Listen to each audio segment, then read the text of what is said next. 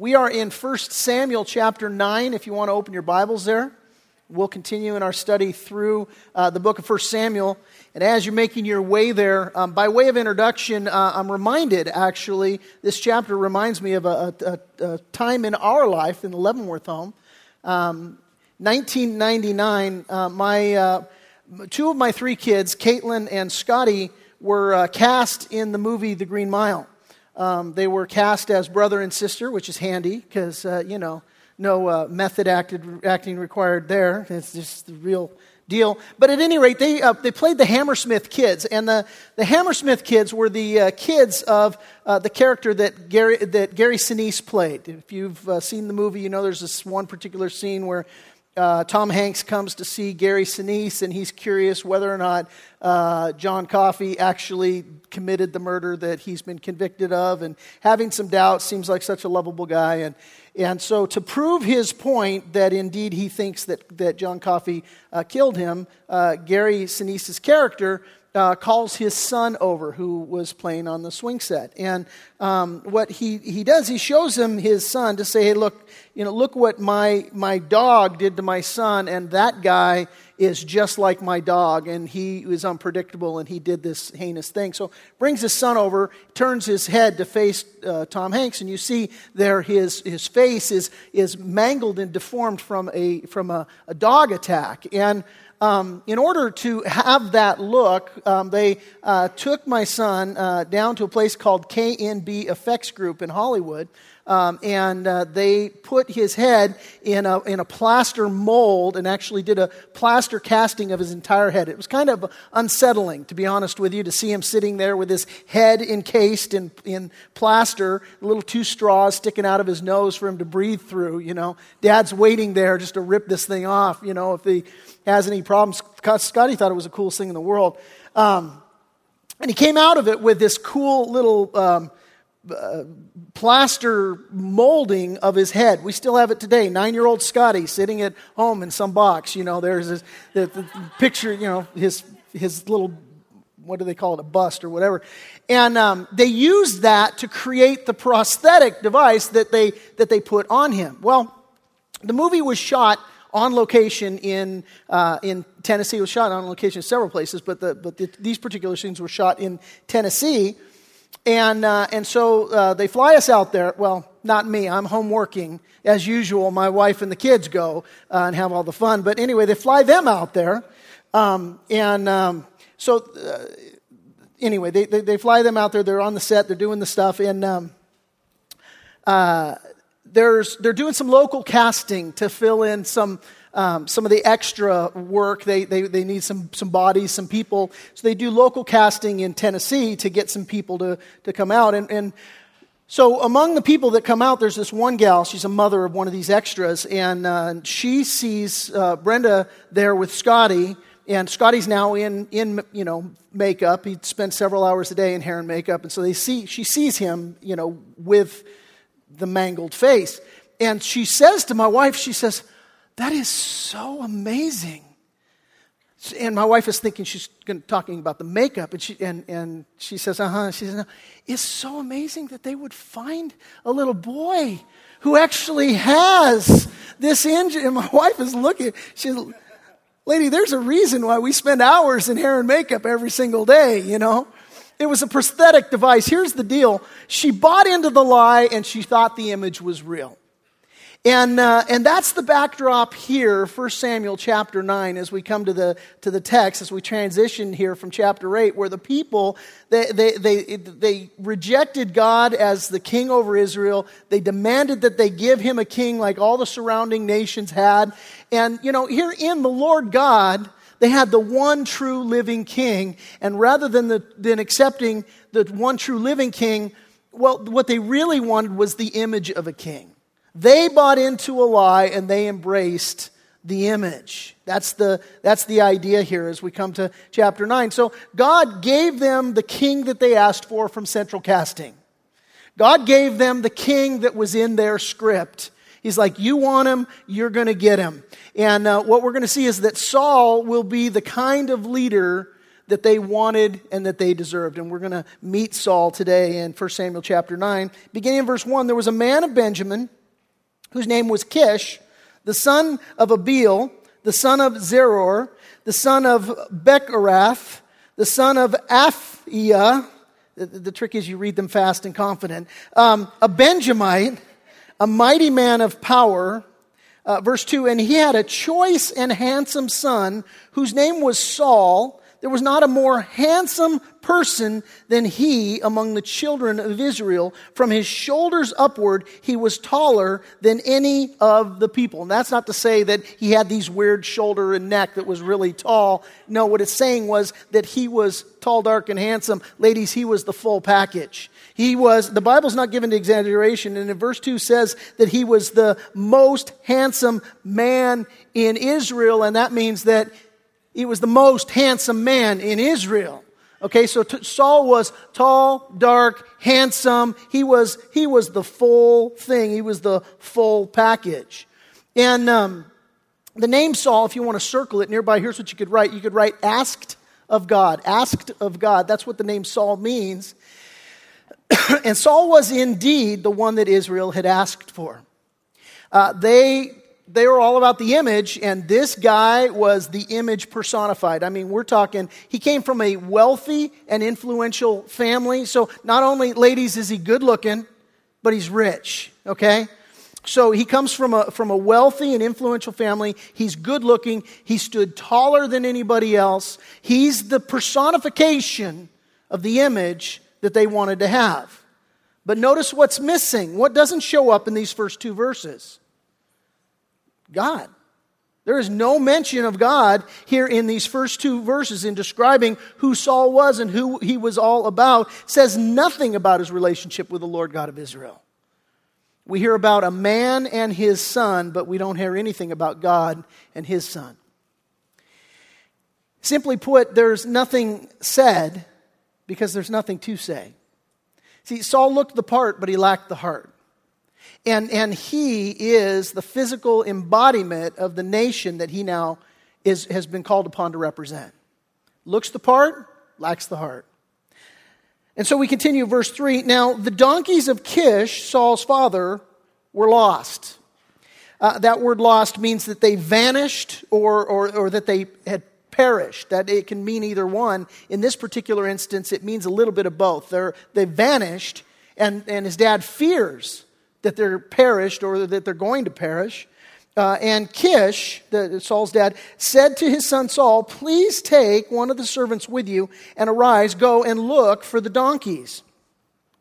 And so he, he passed through the mountains of Ephraim and, and through the land of Shish, uh, uh, but they did uh, not find them. And then they passed through the land of uh, Shalim, fast and, fast and confident, Ted, Shalim, and, uh, and they were not there. And then he passed uh, through the land of the Benjamites, but they did not find them. Now, I, I don't know about you, but at this point, maybe when I passed through the first land and I didn't find them, I'd be like, those donkeys are gone.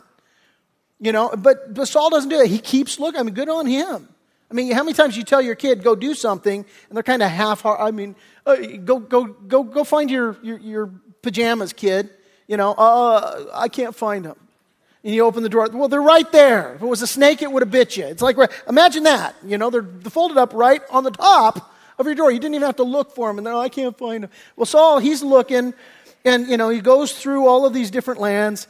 Um, they didn't find him. And so when they came to the land of Zuph, Saul said to his servant who was with him, Come, let us return, lest my father cease caring about the donkeys and become worried about us. I mean, we've, we've given it the college try, and that's, that's quite enough.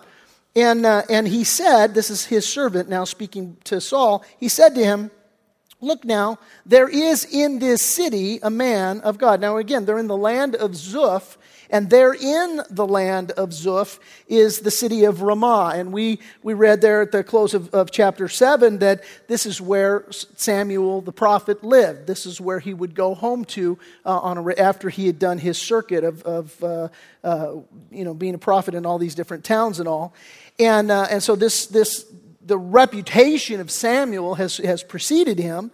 And so now his servant says, Look, there is in this city, the city of Ramah, a man of God, and he is an honorable man. All that he says surely comes to pass, so let us go there. Perhaps we can sh- he can show us the way that we should go. Verse 7 and, uh, and, and then Saul said to his servant, But look, if we go, what, what shall we bring the man? For the bread in our vessels is all gone, and there is no present to bring to the man of God. What do we have? Now, this, this is not to imply that Samuel only works for money. This is Saul and his servant talking about saying, look, we can't come empty handed. I mean, we, we need to give him a little something here. This is them. This isn't Samuel. This isn't Samuel pulling a, a Reverend Pesos kind of thing, you know, where he says, you know, the Lord wants to heal you but he ain't going to do it for free. You know, I mean, this is not, this is not where he's coming from. You know, he's coming from the place of, of look, you know, I, am called by the Lord. I'm faithful to do what he's called me to do. Everything that, that, that I'm saying is that which the Lord does through me. All I say comes to pass because I'm a servant of God. It's not about the money to, to Samuel, but this is, this is, uh, Saul having a concern like, well, we ought to give him, you know, it's a courtesy. We ought to, we ought to give him a little something for the effort kind of deal. Um, and, uh, and so he says, um, what do we have? And verse 8, the servant answered Saul, uh, and he said, uh, look, I have um, here at hand one fourth of a shekel of silver I will give that to the man of God to tell us our way. In other words, look, he ain't getting rich here. This isn't, you know, one fourth of a shekel is, is, a, is a paltry amount, but you know what? It's, it's, it's the intention. It's the, it's the intent behind the gift. It's the, it's the heart of the gift, you know? Um, and, uh, and so uh, he says, I'll give that to the man of God to tell us our way. Now, verse 9, um, the Bible gives us its own commentary here. It says, Formerly in Israel, when a man went to inquire of God, he spoke uh, thus, Let us come and go to the seer. Uh, and uh, he who is now called a prophet was formerly called a seer. Now, that, that word seer, it, it's just what it sounds like. It's someone who, who sees. It's somebody who sees things prophetically, divinely, supernaturally uh, that others don't see. And so this is just the Bible giving its own uh, commentary here.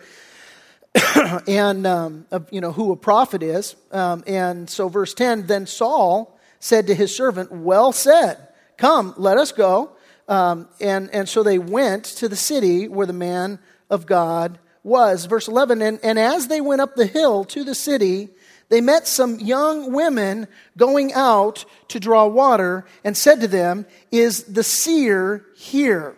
Now, listen, here's the deal. Uh, uh what you're going to see here, remember, Saul is, is tall, dark, and handsome. He's the most handsome man around. Now, guys, if, if you or I asked these gals, hey, look, is the seer here?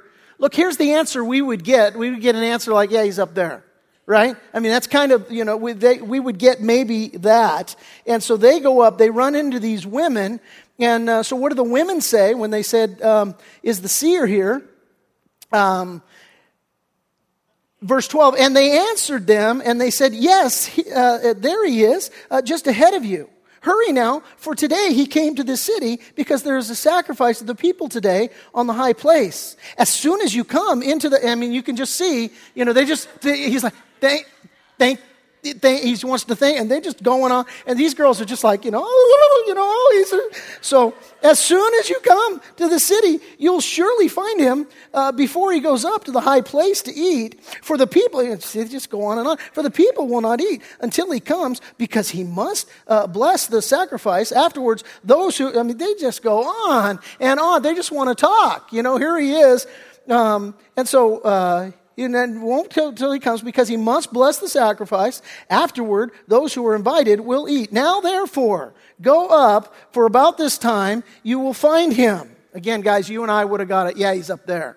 But, you know, the handsomest man in the world gets all this. Verse 14. And so they went up to the city, and as they were coming up into the city, there was Samuel coming out toward them on his way up to the high place. Now, verse 15, the Lord had told Samuel in his ear the day before Saul came, saying, Tomorrow, about this time, I will send you a man from the land of Benjamin, and you shall anoint him commander over my people Israel, that he may save my people from the hand of the Philistines, for I have looked upon my people because their cry has come to me. I want you to circle that, that phrase, I have looked upon my people. Very, very telling uh, and, and anchoring our first point this morning. Um, that phrase looked upon, it literally, the idea means to look after. That's the idea of what that, that phrase is. And, and here's the point even though God, even though they had rejected God, He's still looking after them. He didn't write them off. He didn't, you know, they, they had said, hey, you know what, we don't want you to be God over us. We want to have these other, you know, want to have a man be God, uh, king over us like, you know, all the other nations. Uh, we don't want you to be our king. We want, we want a man. And even though they did this, man, he still looked after them. Uh, first point God is faithful even when we're not. God's faithful even when we are not. Now, I don't know what you think about when, when I make that the first point, uh, but what comes to my mind is 2 Timothy 2.13, uh, which Paul, Paul said this to Timothy. He says, if we are faithless, he, God, remains faithful. He cannot deny himself. And, and I can't think of a better example of the biblical truth that, that Paul articulates in 2 Timothy than, than what we're reading right here in 1 Samuel chapter 9. I can't think of a better example of God's faithfulness. Even when we are faithless, God remains faithful. Now, again, that, that scripture, um, you guys leave it up there, 2 Timothy 2.13, if we are even, you know, if we are faithless, God remains faithful, it's often misunderstood. A lot of times people read that verse, and the attitude in reading that verse is, is you know what, God's, He's my magic eraser. And, uh, and so, you know, I, I, can live however I want, and he just magically blots it out. And uh, so, even if I'm faithless, he remains faithful. And so, I can live any way I want. No, you can't. Um, but if you're God's child, when you do sin, God's not going to forsake you either. And that's an important distinction. See, because he, he, he's, he's patient, he's long suffering, and he's faithful even when we are not. So, what does God do here in this situation? Because he's not okay. He's not just going to wink at sin. He's just not going. He's not going to sweep it under the rug in your life. He's going to deal with the sin in your life. But, but how is God going to deal with the sin while at the same time looking after you? Well, here's what he does here in the case of the Israelites. He starts by giving them the king that they asked for. King who's all image and no substance. And, and here's the idea what he's doing is he's giving them a, a, a perfect spec- specimen of the flesh that they asked for. And he's doing that for a specific reason because what he wants to do is show them this is precisely what you asked for, and he is going to fall flat on his face. And you, the nation that's following him, you're going to reap some consequences because I'm going to give you exactly what you wanted. There ain't no teacher like the burnt finger. And so, so here's the, the deal. He's going to give them signed, sealed, delivered, packaged. You wanted, a, you wanted a, a, a man to be your king? How about this rich, tall, dark, handsome, perfect visual specimen of a man that, that women just fawn over and that, that every guy wants to be. And, I, and I'll, I'll bring him on the scene, and, and then what's going to happen is he's going to fail. But through him, what I'm going to do is I'm going to set the stage for King David, a man after my own heart. So, so this is what God does, and I love the way he sets it up. It is just, it's classic. You see it in verse 3, if you back up there. Story starts with the donkeys of Kish. Saul's out looking for donkeys. I mean, it is just the best thing. And, and, you know, it seems like a total random way for this thing to be introduced, for, for, for us to meet Saul. But it's actually very fitting, and it's, and it's kind of, well, you, you see God's sense of humor in it as well. Uh, J. Vernon McGee says it this way, and, and I'll, just, I'll just preface it before you put it up on the screen. I'll just preface it by saying that J. Vernon McGee can, can, get, a, can get away with it, and I'm going to modify it a little bit. He uses a different couple of words uh, that I'm going to words, but Saul was out looking for the lost donkeys of his father, while the lost donkeys of Israel were out looking for a king. Okay? And that's the idea here. It's just a picture. God's sense of humor. He's like, you know, here you go. You want to you want to see what you look like. You know, and, and the point is that, you know, these stupidly stubborn donkeys are every bit as lost as Israel. That's the picture. That's, it can't be lost on us. Stupidly stubborn donkeys, every bit as lost as the nation of Israel. But here's the point despite Israel's choice to trust in a man, God's still going to work through their foolish choices to ultimately bring them back to himself. See, God use, He's going to use whatever means are at His disposal. And, and in your life and in my life, that's absolutely true because he's going to be faithful even when we are not, but he's going to use every means at his disposal to accomplish his will and his purposes. And so he'll use Saul, a, a spiritually lacking leader, to, to reach a spiritually lacking uh, nation. He'll, he'll use him and, and he'll use sad circumstances of, of lost donkeys to get Saul where he wants him to go. And that's what's going to happen here. He's going to use these lost donkeys, this sad situation, to get, to get Saul where he needs him to go. I heard a story recently. Um, it's actually a true story. It's told by, by a, a couple of other Calvary pastors. Um, and uh, basically, here's how it went down there was a young man in Michigan. Uh, his name was Ted. And uh, he was sitting at home he was watching television and a news report came on the TV about these two missionaries um, that were in Turkey that were, that were killed, that were martyred. Um, and there they were, they're in Turkey, they're working to spread the gospel, and they're, and they're ruthlessly murdered um, for their faith. And, uh, and it was horrible. They, they, they had tortured them before they killed them, the whole bit. And, um, and so, but this, he's watching the news report, and, and Ted, he can't get it out of his mind. And so, as he's watching it, and, and then later, as he just reflected on it, he just can't stop thinking about it. He goes to bed that night, and he can't go to sleep. And so, about 2 o'clock in the morning, the Lord speaks to Ted and tells him, I'm calling you to go to Turkey and to take their place. So uh, he wrestles with this for about an hour. And at about 3 o'clock in the morning, he picks up the phone, he calls his father, and he tells him the story. You know, Dad, here's the story, and this happened, and these guys were ruthlessly murdered. God's calling me to go. Put yourself in that father's shoes, right? So his dad, knowing his son, and knowing, you know, this is the real deal. I mean, I have no doubts that he heard from God.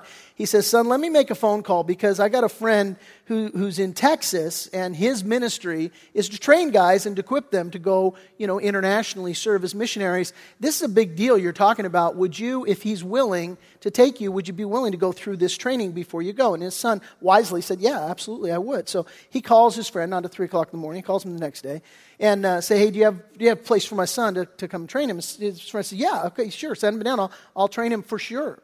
So he goes and he, he's training and, and going through that. And again, this is months of training, and he's there. well, shortly after his son got there, there's a gal from Germany. Her name's Micaiah. And she comes and she's going through uh, this missionary training. And in the course of their missionary training, uh, Ted and Micaiah fall in love. And so Ted decides that, you know, he wants to propose marriage uh, to Micaiah, but he wants to get her father's blessing. And so uh, he wants to call her dad. Well, her father is German, lives in Germany, and only speaks German. Ted does not. And he doesn't want to have Micaiah translating. He's like, that's lame.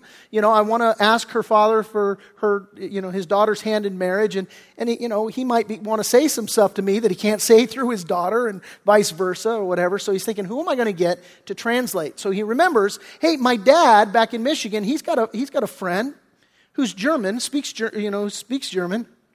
So he's like, I'll call my dad. So he calls his dad. Hey, dad, listen, you know, I fall in love with this gal. I want to propose her, dad. You know, so and so is, you know, mentions the guy's name. Do you have so and so's number?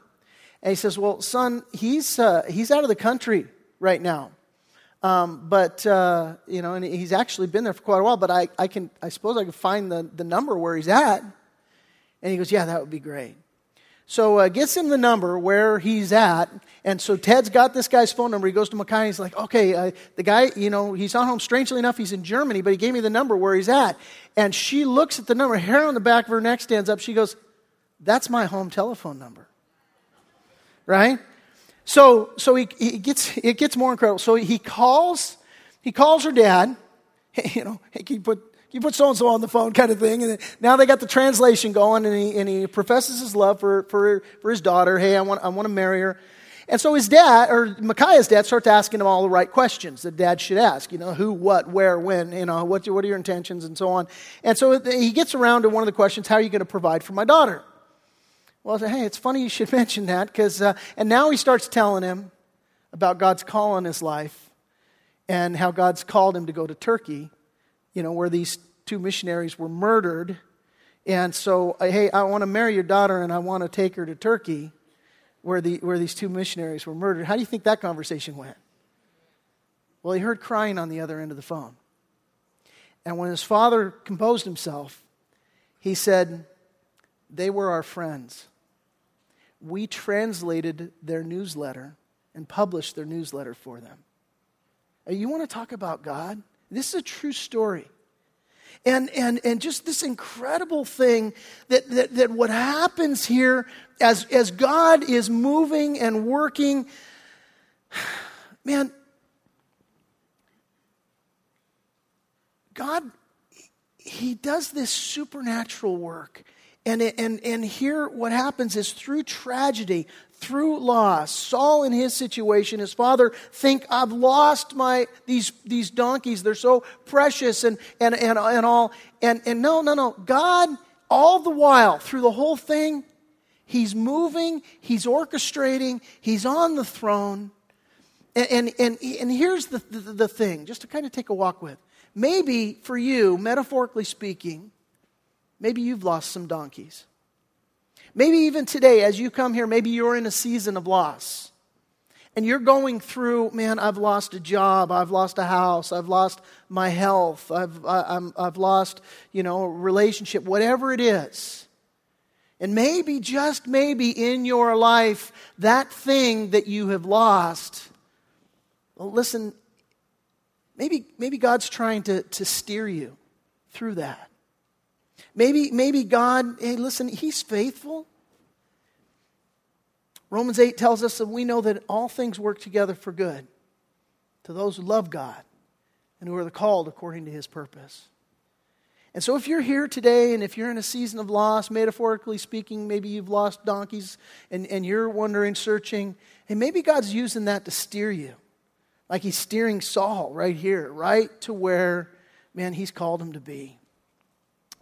Brings us to the second point. Here it's this God is sovereignly in control of the events and details of our lives.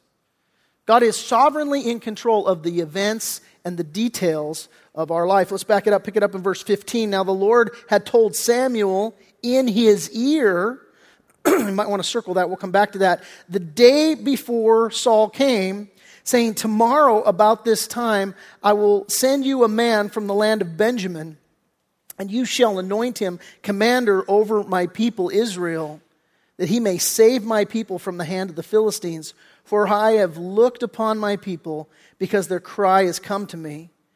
And so when Samuel saw Saul, the Lord said to him, There he is, the man of whom I spoke to you.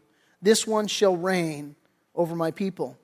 And then Saul, Saul drew near to Samuel in the gate and said, Please tell me excuse me, where is the seer's house? Samuel answered Saul and he said, I am the seer. Go up before me to the high place, uh, for you shall eat with me today, and tomorrow I will uh, let you go and will tell you all that is in your heart. But as for your donkeys, now it hasn't said anything about that yet. And we're like, Hey, do, do, do, do. This is weird. You're good. And Saul's probably thinking, man, you're worth that quarter of a silver shekel thing that I'm going to give you. You just, you're, you know, you're talking about my donkeys. I didn't even tell you about them. He says, but as for your donkeys that were lost three days ago, do not be anxious about them, for they have been found. And on whom is all the desire of Israel? Is it not on you and on all your father's house? And Saul answered, and he said, in other words, what he's saying is the desire of Israel look, they want a king, and he knew good and well what they're talking about. And so Samuel, uh, um, I'm sorry, and uh, Saul answered, verse 21, and he said, Am I not a Benjamite of the smallest of the tribes of Israel, and my family the least of all my families of the tribe of Benjamin? He's lying a little bit here. He's basically being, you know, He's saying, My family's the least of all the tribes. He's, he knows who his family is. He's rich. He's wealthy. He comes from a, from a well to do family. He's the tallest, handsomest guy in town. So he's just being a little, you know, little, uh, uh, I don't know, uh, falsely humble here. But our, our, my family's not the least of the tribe of Benjamin. Why then do you speak like this uh, to me? Now, I want you to notice here, here's the point. God is sovereignly in control of the events of our life, and He's sovereignly looking, working on both ends here. And I want you to see this because it's super important. God works both sides. In verse 15, it tells us that He told Samuel in his ear the day before what He was going to do. Now, that phrase, in his ear, it literally means God uncovered his ear. And, and the picture is this that, that he would wear a turban and God would push that, move, he would uncover it, he would move the turban out of the way to speak to Samuel. And, and that's the picture of, hey, he uncovered his ear. The idea is that God spoke to Samuel directly and clearly and without obstruction.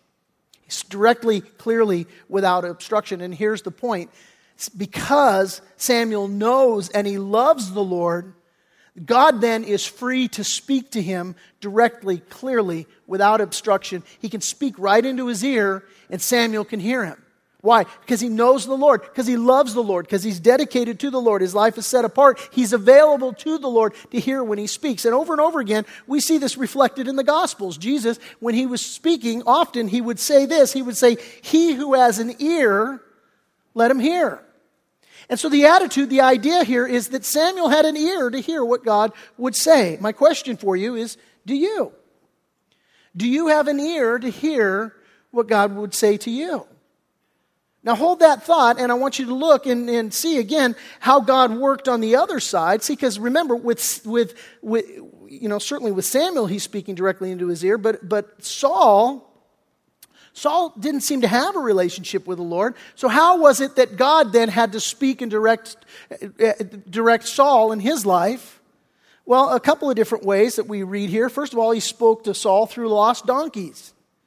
Circumstantially, he's moving Saul along just by the circumstances of his life. Secondly, he speaks to Saul through the prompting of his servant. Yeah, and, so, you know, the, the, there's this guy to be able to, you know, the Bible talks about how there's wisdom in a multitude of counselors. And, and so here he's got this guy who goes, hey, you know, I think I heard about this prophet guy that maybe we might want to talk to. Here, here's the point. If, for us, we want to be in that place where God has our ear right? Where he can speak directly to us. Now, now, that's not to say that if you're godly, that God won't speak to you in these other ways, because he certainly will. I mean, the Bible, you know, is very clear. Yes, God speaks to, He speaks directly to us. He speaks into our ear through the preaching of His Word, through the reading of His Word. Yes, God speaks directly to us in that way. But God speaks to all of us in a multitude of ways. That's one of the, the, the ways that He speaks to us, but He also speaks to us through godly men and women. He speaks to us through practical wisdom. God speaks to us through uh, the circumstances of our life. And so it's, it's all of these things. He speaks to us through that still small voice where the Holy Spirit will show up and speak to you. So God communicates to us in all of these different ways. And, and so, uh, you know, I'm not suggesting that, that the only way for God to speak to you or the most holy way for God to speak to you is, you know, directly in your ear. No, He's going to speak to you in a bunch of different ways. But man, it is so immensely helpful when God has your ear. That's the point. I mean, the, it, it, it's not, you know, so much of a, of a stretch for God to be able to just show up to Samuel and go, okay, hey, listen, check it out. I'm going to talk directly to you and I'm going to tell you, guess what's going down tomorrow? Got a guy coming to you. His name's Saul, and he's the, he's the dude, and he's the guy that, I, that I've chosen. I want you to anoint him to be the king. Isn't that easy? I mean, Saul doesn't have a clue yet. All he knows is he's looking for lost donkeys, and all of a sudden he finds some other guy, helps, he's, going you know, oh, yeah, let's go find him. He'll help us find the lost donkeys. Saul, it ain't, the, it ain't about the lost donkeys. That's a vehicle through which God is steering you. But it's about something bigger than that. And so, so it is, is so immensely helpful that God is working on both sides. Turn uh, to Acts chapter 10.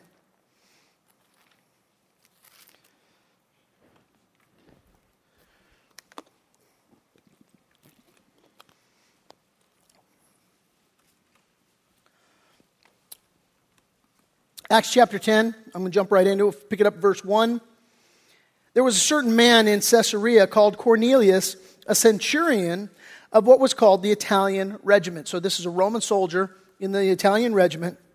We read verse 2 a devout man and one who feared God with all his household, who gave alms generously to the people and prayed to God always. About the ninth hour of the day, he saw clearly in a vision an angel of God coming in and saying to him, Cornelius. And when he observed him, he was afraid and he said, What is it, Lord? And so he said to him, Your prayers and your alms have come up for a memorial before God. Now send men to Joppa and send for Simon, whose surname is Peter. He's lodging with Simon a tanner, whose house is by the sea, and he will tell you what you must do. Now, you know, here's the deal that you got this guy, in, and he's, he's a devoutly uh, religious man in the sense that, that, that he knows there's a God, he's worshiping God, he wants to, he wants to, to, to know him better. And what God is saying is, okay, look, what you need to know is that I, I recognize that, that you love me and that you want to have a relationship with me, and you need Jesus Christ to save you from your sins. It's, it's, it's not unlike a, a, an exchange and an experience that happens earlier in the book of Acts, where you've got this guy, this Ethiopian eunuch, who had gone down to Jerusalem to worship God. He's seeking God, he's pursuing God. And, and while he was there, apparently he picked up a, a scroll from the prophet Isaiah. He's reading it in his chariot on the way back, but he's leaving just as empty as he came. Because he came seeking God, he's reading in God's Word, he's trying to come to a knowledge of God.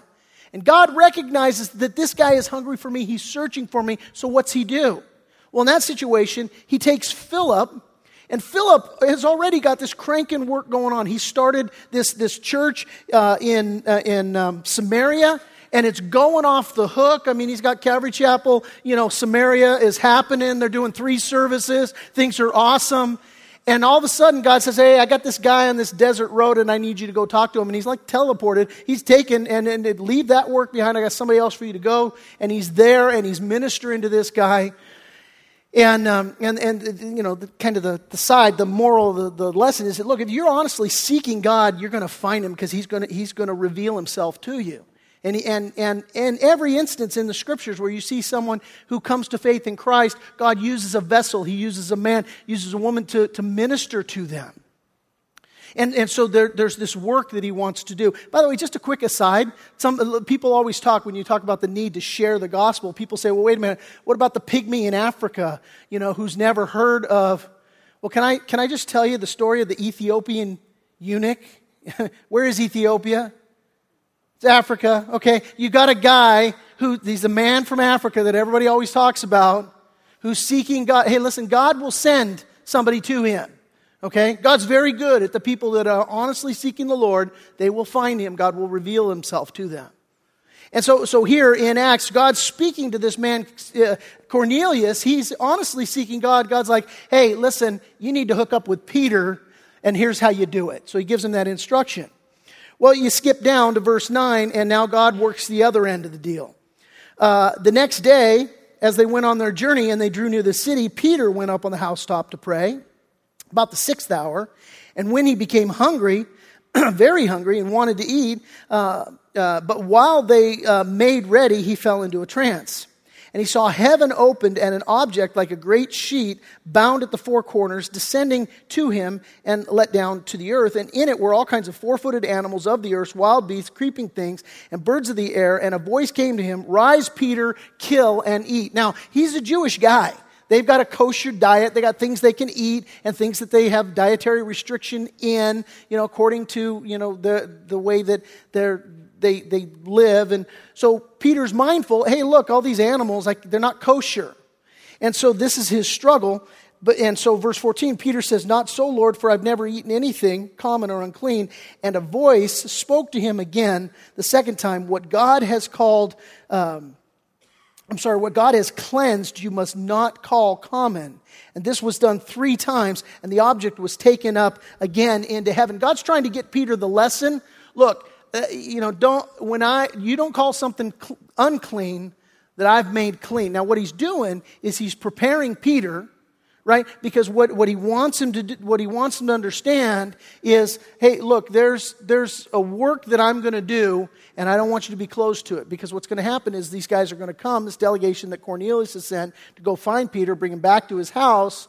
What he, what he doesn't want is Peter going at that point, oh, I can't go into your house because you guys are unclean, which was a risk. So God's working here on both sides right? And so what happens later in the chapter, and for time's sake, I won't get into it, and you can read it if you want to, but basically, God brings these guys together, and they both share, well, here's what God said to me. Well, here's what God said to me. And you see God working on both ends to accomplish this awesome work that He wants to do. And so, so the, the issue here for us as, as, as we read this, as we consider this, the application is listen, if we're attentive to the voice of God, well, listen, we're now in a position where we're available to be, available to be used by God. If we pay attention to the, to the voice of God. And so God's working on both sides, and, and, and it's exactly what's happening back in 1 Samuel. So we go back to 1 Samuel, and, and God, you know, now has, has, he's been leading Saul in the sense of, hey, go look for the lost donkeys, and his buddy now saying, hey, let's go up and, and find Samuel. I hear about this prophet dude that's here. And so God's working on their end, steering them where they need to go. God's worked on Samuel's end in that he's got his ear and he's told him directly, hey, here's what's up. And so now they're together. Now they're on mission. Now they're going in the direction that God wants them to go in. Verse 22. Now Samuel took Saul and his servant and he brought them into the hall and had them sit in the place of honor among those who were invited, and there were about 30 uh, persons. Samuel said to the cook, Bring the portion which I gave you, of which I said to you, set it apart. He had set the best portion aside. And, we, I could go off on that, how, like, when God is leading and when God is working, it's the best portion that is set aside. But at, at any rate, that's what's happened. And so, verse 24 so the cook took up the thigh with its upper part and set it before Saul. And Samuel said, Here it is, what was kept back. It was set apart for you. Eat, for until this time it is not it has been kept for you, since I said in or I'm sorry, since I said I invited the people. And so Saul ate with Samuel that day, verse 25, and when they had come down from the high place into the city, Samuel spoke with Saul on the top of the house. And evidently, they talked for a very long time. They talked very late into the night. Um, and so Saul ends up crashing there on the, on the roof. Verse 26 And they arose early, and it was about the dawning of the day that Samuel called to Samuel on the top of the house, saying, Get up, that I may send you on your way. And Saul arose, and both of them went outside, he and Samuel. Get up so I can send you on your way. This isn't him saying, hey, get up and get out. It's, it's hey, now we got to get on mission. There's stuff that needs to happen. I need, we need, let's, there's no time like the present. Man, when God speaks, and he speaks to our hearts about that which we're going to do, the best time to obey God is right now. You know, so this is the idea. Hey, let's get up, let's get at it verse 27 As they were going down to the outskirts of the city, Samuel said to Saul, Tell the servant to go on ahead of us. And he went on, But you stand here a while, that I may announce to you the word of God. Now, that word announce is key. You might want to circle it. Literally, it means to hear, to listen to, and to obey. To hear, to listen to, and to obey. And it brings us to our third and final point. Listen, God will announce His word to us, but the question is will we listen? Will we hear? And will we obey? See, what we're going to find out with Saul is he doesn't listen so good. And he, he, he obeys even worse. I mean, there's going to be a situation where God's going to tell him, you know, here in, in the future, he's going to tell him, listen, uh, I need you to, to go in and to to do this battle, and I need you to, to utterly destroy all of these things. And sacrifice them to me. And, and Saul's not going to obey. Samuel's going to show up, and all of the, the things that, that Saul was told to sacrifice, the best of the stuff, Saul kept for himself. You know, and, and so the issue is Saul here, he's being told, he's, he's, uh, the, the word of God is being announced to him. The question for him is look, are you going to listen and are you going to obey? And, and again, he struggled with doing that. For us, we have to answer that question Am I going to listen and am I going to obey? Am I going to listen and am I going to obey? Because God's faithful. He's, he, even when you're not, He's faithful. And He's sovereignly in control of the events of your life, but it always comes down, it always comes to the place are you going to listen and are you going to obey? With that in mind, you know, it's interesting. Um, the picture that's painted here, this entire chapter, I mean, we read there in verse 3 about these donkeys. And, uh, and it, it kind of seems like, oh, yeah, God's got a sense of humor and he's, he's equating you know, them to donkeys and so on. That's the whole picture here. I mean, you, get, you can't miss that picture. See, the lost donkeys are a picture of the lost people of Israel. And, and, and what we read there in verse 20, Samuel says this to Saul. He says, But as for your donkeys that were lost three days ago, do not be anxious about them, for they have been found. Amazing grace, how sweet the sound that saved a wretch like me. I once was lost, but now I'm found. I was blind, but now I'm seeing. This three days, it's highly symbolic. Highly symbolic. And what you gotta you gotta see here is that, I mean, you read through the scriptures, go just do a, a word study of three days through the scriptures. It'll blow your mind. But, but, but, several things, you know, Jonah, he was in the belly of the whale for three days. And then what happened? He cried out to the Lord. He cried out to the Lord and he was delivered. And Jesus said, you know, it's a, it's a perverse and, uh, and a sinful generation that asks for a sign. No, no sign's going to be given it but the sign of Jonah. Because as Jonah was in the belly of the fish for three days, so the Son of Man will be in the belly of the earth for three days. See, the picture is Jesus Christ died on the cross for your sins and for my sins, in our place for our sin. And uh, he suffered, he died, he was buried, and he was in the tomb for three days. And at the end of three days, he rose again, conquering sin and death. The issue for us is that these donkeys, they were lost. They were lost for three days but they were found. And, and if, if you just note real quickly here, and we're going to cover this next week, but you know, verse 2 of chapter 10 is very telling because Samuel says this. He says, The donkeys, there in the middle of verse 2, the donkeys which you went to look for, they've been found, and now your father has ceased caring about the donkeys. He's worried about you. See, the picture there is those donkeys, they, they represent this lost people. And what God is saying is look, that three days, the picture of Jesus Christ dying on the cross for sins in place, in our place.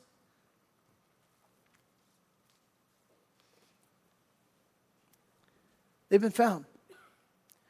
But, son, now I'm worried about you. And this is what it comes down to. By the way, this is just interesting fodder. It's kind of the way my mind works. But the, the, the word for donkey, you know, the Old Testament uses a, a bunch of different words for donkeys. Ton of different words for donkeys. There's, there's, there's different Hebrew words for male donkeys. There's different Hebrew words for female donkeys. There's different Hebrew words for strong donkeys, for slow donkeys. Uh, the Hebrew word that's used here in, uh, in 1 Samuel 9 for donkeys it's a, it's a female donkey. Uh, it, it, it's called a she ass. And, and so the, the thing is, is that, and, and the only reason I mention this is because uh, it's interesting. The same, if you read the, in Numbers 22 about Balaam and his donkey, it's also a female donkey that he rode. And what's the significance of that? You know, this is just the way my mind works. I'm not saying it's a direct correlation, but it's interesting to me. He's riding this female donkey, And uh, if you remember the story about Balaam, it's this guy that basically was on his way to sin against God. He's just sort of, you know, he's, he's going in a direction he ought not to be going. And he was blind to the fact that God himself, it says he sent an angel of the Lord, but it's a Christophany, it's appearing of Jesus Christ, blocking the road. Not, and he's going he's going to strike him dead if he goes down this direction. Who sees him? Who sees the Lord? A donkey. Female donkey, I might add. yeah, that's right. Men, listen to your wives. No, here's the point. hey, three days they were saved. Those donkeys were saved. They were rescued. They were found. And, and, and so the issue is how are we found? Well, we need to see the Lord.